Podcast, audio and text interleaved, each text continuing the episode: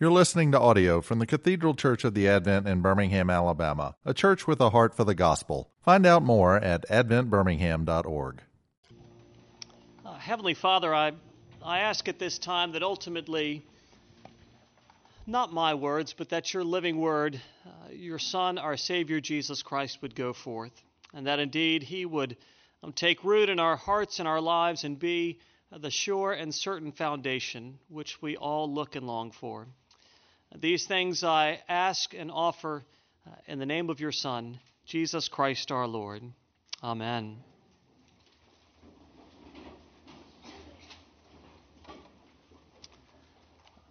A few minutes ago, we heard from this 13th chapter of Mark's Gospel, and I invite you along with me uh, to reflect uh, on this 13th chapter of Mark's Gospel and what it reveals about uh, the character of God, and, and also uh, certainly to the hope which it holds out uh, to you and to me, the ways uh, in which it speaks to uh, not only the, the truth of God, but also His presence and His power in yours and my life. and it is, a, at least initially, is a somewhat disconcerting passage, as I, I see a few heads nod, like, Yes, uh, that's an understatement. Uh, it, uh, it is a disconcerting passage at first, but what, what I'd like to say to you is it holds out to you and to me um, tremendous and phenomenal good news. And in particular, one of the things I ask you to reflect on is as we hear this today and as we think about what it says about God and what it says to you and to me uh, are basically the questions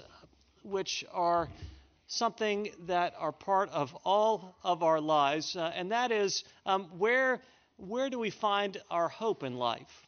Where do we find our hope? Uh, where do we find um, our true identity uh, in life? Not only where do we find our hope and where do we find our identity, uh, but what is it that we look to um, for security? Hope, uh, identity, security, things uh, which are uh, very much a part of each of our lives, something that we all look for uh, and long for. And, and we begin, we hear that Jesus came out of the temple. And as he came out of the temple, one of his disciples said to him, Look, teacher, what wonderful stones and what wonderful buildings. Uh, share a few details uh, about the temple. And it was indeed one of the wonders of the world. And, and not only was it magnificent uh, architecturally. But one of the things we're going to reflect on today is how significant it was also uh, in the uh, people of Israel and their understanding of themselves and, and, their understanding of their identity. It was something which was uh, critical, not only magnificent architecturally, but something from which they derived their identity and their understanding uh, of themselves. Uh, and we're told that Herod uh, enlarged Solomon's temple, and there was uh, an esplanade that led up um, to the temple. That's not a word I get to use very often, but there was an esplanade, uh, and it had a circumference uh, of nearly a mile. Um, so imagine um, this esplanade that led up to the temple um, with, this comfort, with this circumference of uh, nearly a mile, uh, and it was a 35 acre enclosure, a 35 acre enclosure. And, and wonderfully, uh, the, the commentary I was reading uh, helped put that in layman's terms. It could enclose 12 football fields. Um, that's how large um, a 35 acre enclosure is. And as uh, you approached the temple, um, there was a, a, a, portico which was there as you approached the temple. Uh, and as uh, the, the portico uh, was 45 feet wide, uh, and you actually had three aisles uh, of columns with Corinthian uh, capitals. Uh, it feels like Old South Week, right? Um, there was uh, there were there were these.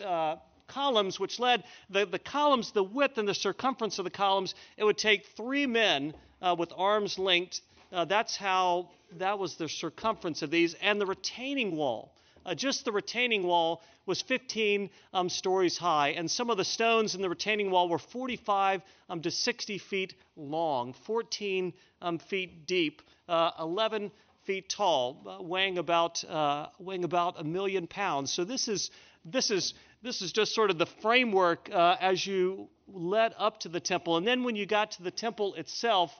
Uh, it was a magnificent structure which was clad in gold and silver and crimson uh, and purple uh, and it would uh, refract the light uh, as the light came. Uh, it looked like a snow capped uh, mountain peak. It was truly one of the wonders uh, of the world. And so I, I, I, share all that with you. You get an idea why the disciples might say, wow, as, they, as they came out, as they remarked to Jesus, what amazing stones, what an amazing structure.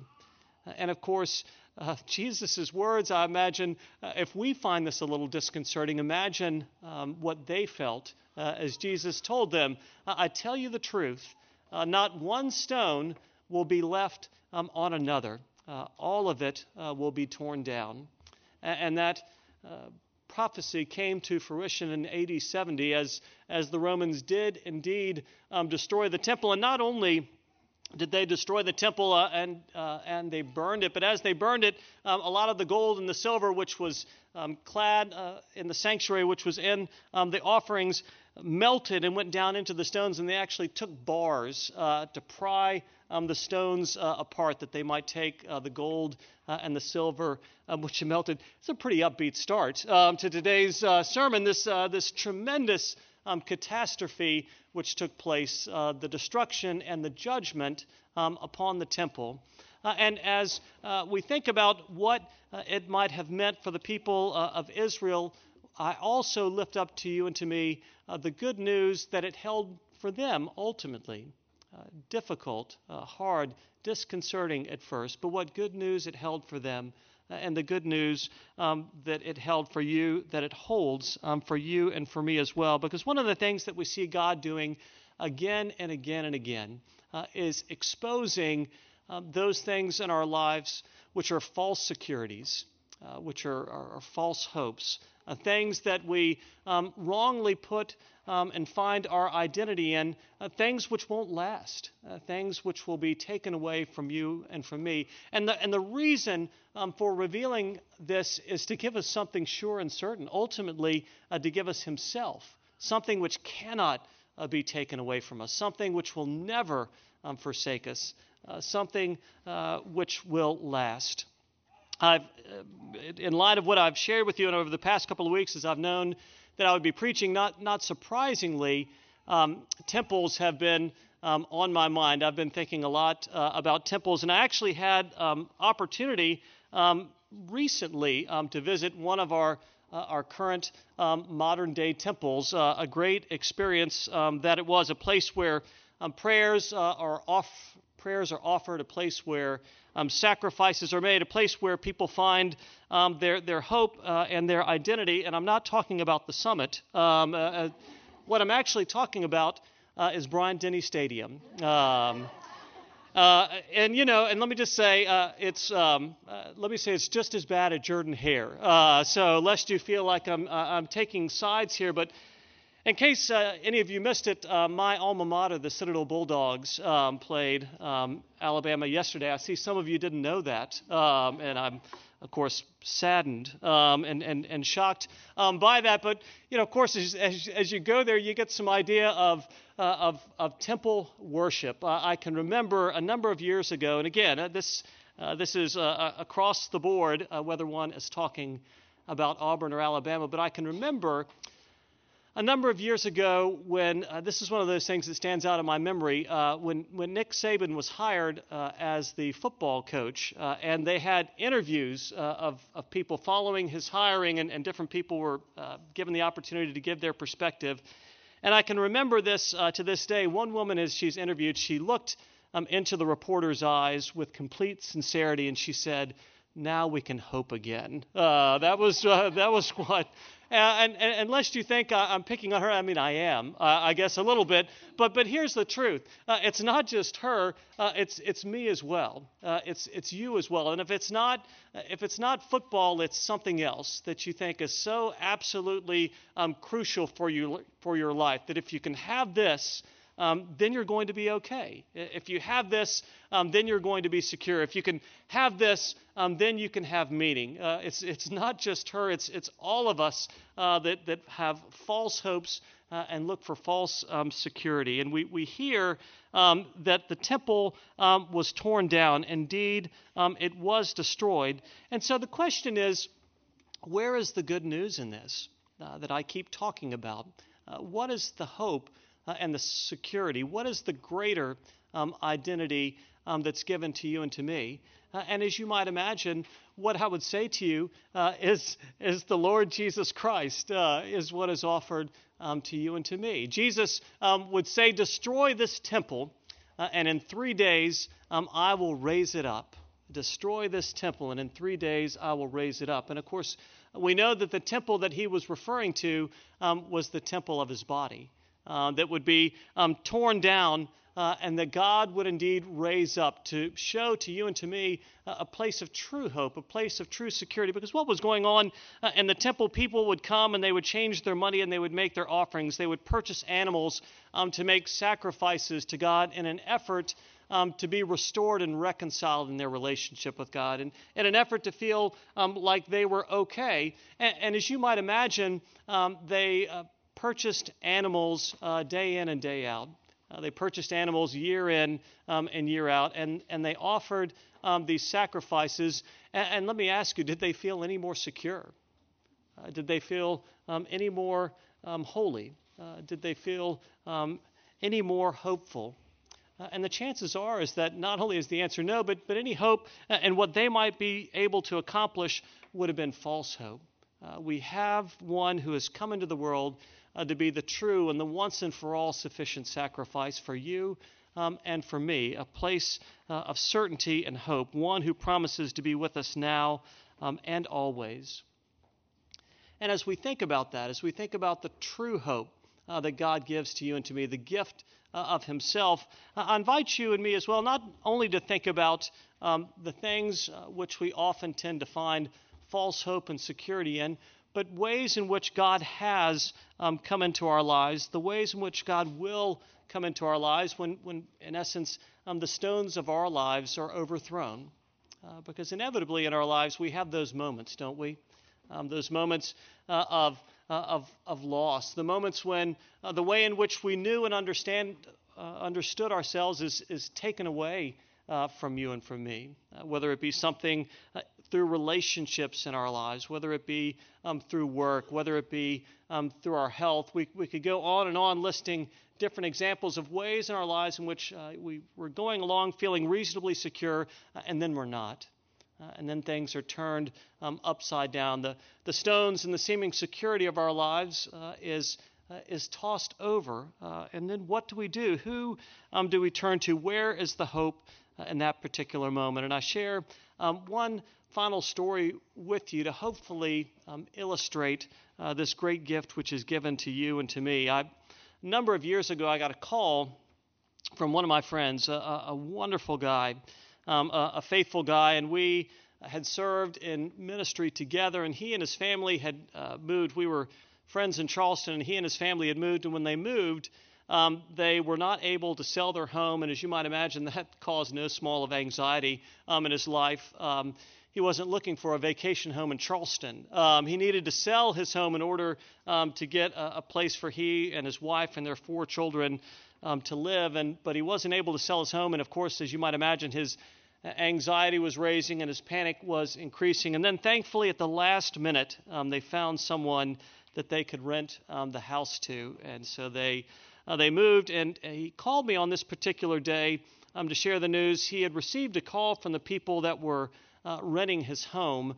Uh, and uh, they called with the message that the home had termites. Uh, and as you um, might imagine. Uh, for those of you who are not homeowners, uh, that's kind of like the, the nuclear announcement. Um, uh, and uh, your, your home uh, has termites. And, and my friend, not surprisingly, said he began to panic. Um, and, and, not only did he begin to panic, but he began to uh, to basically, and, and I can totally understand this, would do the same, uh, began to beat himself up. I'm, I'm such a loser. Um, I, I don't have um, a plan B. Uh, I can't believe I've allowed myself and my family um, to get in this situation. I, I can't fix it. And he, he's talking to me. He said, Craig, he said, I don't have the money. Uh, I don't have the money to fix this um, situation. And he said, Not only do I have not have the money, but he said, No one's going to lend me the money because if they lend me the money, I can't pay it. Uh, he's like, You know, I, I'm, I'm doomed, uh, was, was what he was saying. And again, uh, you can imagine uh, the, the, the blame, the, the shame, the, the panic, the swirling that goes along with the situation when all of a sudden things fell apart. Uh, the, the hope and the security which he thought he had, he didn't have. The, his identity uh, was uh, was basically blown up. Uh, uh, my identity is is basically one who is a loser and doesn't have it together and, and allows his family to get in these situations. And then he said, he said, I know this is going to sound cliche, Craig, but I, he said I began to pray about this, uh, and as I began to pray about this, uh, I began to to experience a, a, sense of peace in the midst of um, this situation. and then this is what he said, which I think is so um, true um, to the gracious character of God uh, and uh, so wonderful. And y'all may not think it's as um, profound as I do. But he said, Craig, as I, I, I, began to pray, he said, it was as if I heard God um, saying to me, You know what, Peter, uh, I love you. Uh, and, I've, uh, and I've always loved you, and I always will love you. Uh, and, and I have always been with you, and I will always be with you um, going forward. Uh, and then what he heard was this, which I think is awesome. He said, he said Peter, um, I'll give you the next step. He said, It was as if I heard God saying to me, um, I'll give you the next step. Uh, and, and here's why I think that is so um, tremendous uh, and so powerful. The confirmation he received as Jesus um, tells the disciples about the destruction of the temple, he also goes on to say um, the sufferings uh, and the hardships uh, and the calamities um, which will come about. And if we step back for just a moment and think about it, uh, it's all it is basically is today's news, isn't it? Uh, if, you, if you think about if, if you watch uh, if you watch the news on, on any particular day, um, what is it? Uh, it's about natural disasters. Um, it's about wars. It's about enmity uh, and strife uh, and broken relationships uh, and, and loss. The, the end times, what the Bible calls the end times, what the end times mean, we tend to think about that in some sort of uh, fantastic, uh, fantastic idea. But what the end times refer to is the time between Jesus' death, resurrection, and ascension and his coming again which is to say, all the times we live in um, are the end times. Uh, and there are times which, uh, in which we, as uh, everyone, and we as Christians, we do experience suffering. Uh, we do um, experience loss. And one of the things that the disciples asked Jesus, and this is so you and me as well, basically what they say to him is, Will you give us the blueprint? Will you give us the blueprint? When Jesus says the temple is going to be torn down, they say, Well, what do we need to look for? Um, what do we need to look for? Um, give us give us the signs. And as you go on and read chapter 13, Jesus will say, you know what? Uh, you don't get the signs. Um, I don't. You don't get the final blueprint. I, I don't either. Um, God alone um, has that answer. Jesus basically says, "Look, if I don't have it, you're not going to have it." Uh, is, is in essence what he says. Um, but here's the here's the amazing thing: they're like you and me. They want a blueprint. How is it all going to turn out? What is the final chapter I'm going to say? Uh, but here is the good news that I want to hold up to you today. Instead uh, of a building uh, in which to place our hope and find our security, um, we have a living person. Uh, we have a Savior. We have one who says, I've, I've loved you and I always will love you. Uh, I am with you now and I'll be with you in the future. I'm with you now and I go um, before you. Um, I will give you the next step and I will be with you um, every step of the way. And that is something in which you and I can find genuine hope, genuine security, genuine identity to say troubles and trials and hardships um, will come, along with joys and blessings uh, and accomplishments as well. Uh, but in all of that, we, we have not a building, but we have a person, Jesus, crucified and risen, um, who is the sure and certain source of our hope uh, and our identity and, and, our security.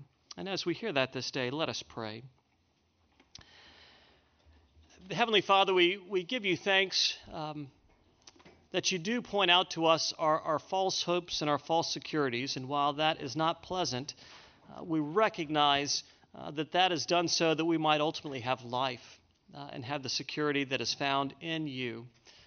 draw our hearts and our minds to you today, most gracious God, that in your Son, our Savior Jesus Christ, we might find uh, our certainty, um, our shield, our salvation, uh, that we might um, listen to your voice, knowing that as our good and great shepherd, you are always with us and going before us. We give you thanks for this gift and pray um, that you would secure us in that. And all this I ask in the name of your Son, who is Jesus Christ our Lord. Amen. You've been listening to audio from the Cathedral Church of the Advent. If you live in Birmingham or find yourself visiting, we hope you will join us at one of our Sunday services. Find out more at adventbirmingham.org.